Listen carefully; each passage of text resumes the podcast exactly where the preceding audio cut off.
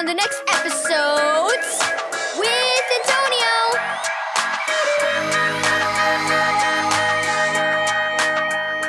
Thank you, Keys for Kids Ministries, for this daily devotional.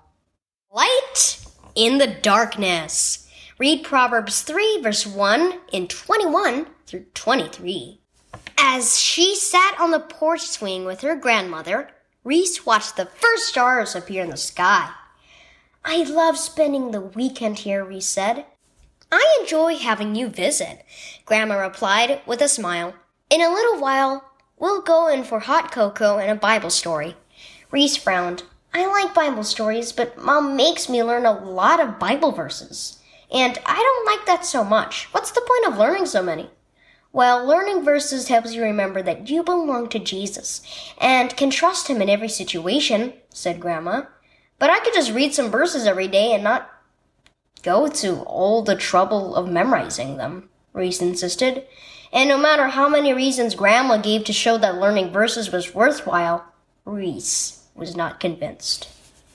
Soon after drifting off to sleep that night, Reese was awakened by Muffles, Grandma's cat, crying at the front door.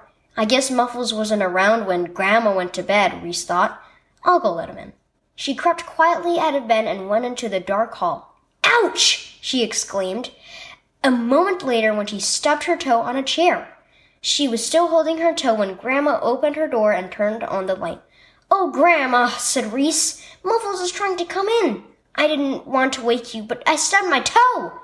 Grandma made sure Reese's toe was okay. Then she let in the cat, and they all settled down for the night. After breakfast the next morning, Grandma picked up her Bible. I think we should learn a verse today, she announced with a twinkle in her eye. It's Psalm 119, verse 105, and maybe you already know it. Your word is a lamp to my feet and a light to my path. Reese laughed. I do know that verse, and I know why you picked it. I get the message, she rubbed her sore toe. I found out how painful it can be to stumble in the dark.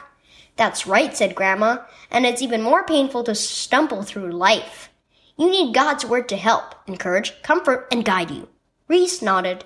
Let's pick another verse to memorize. Memorize Bible verses. Key verse. Your word is a lamp to my feet and a light to my path. Psalm 119, verse 105. Do you learn Bible verses? Reading them is great, but when you memorize them, you always have them with you. They will help you when temptation comes your way. They will comfort you in troubled times. They will remind you that Jesus loves you and is always with you. They are like a light in a dark place. Learn them by heart and let God's word light your way.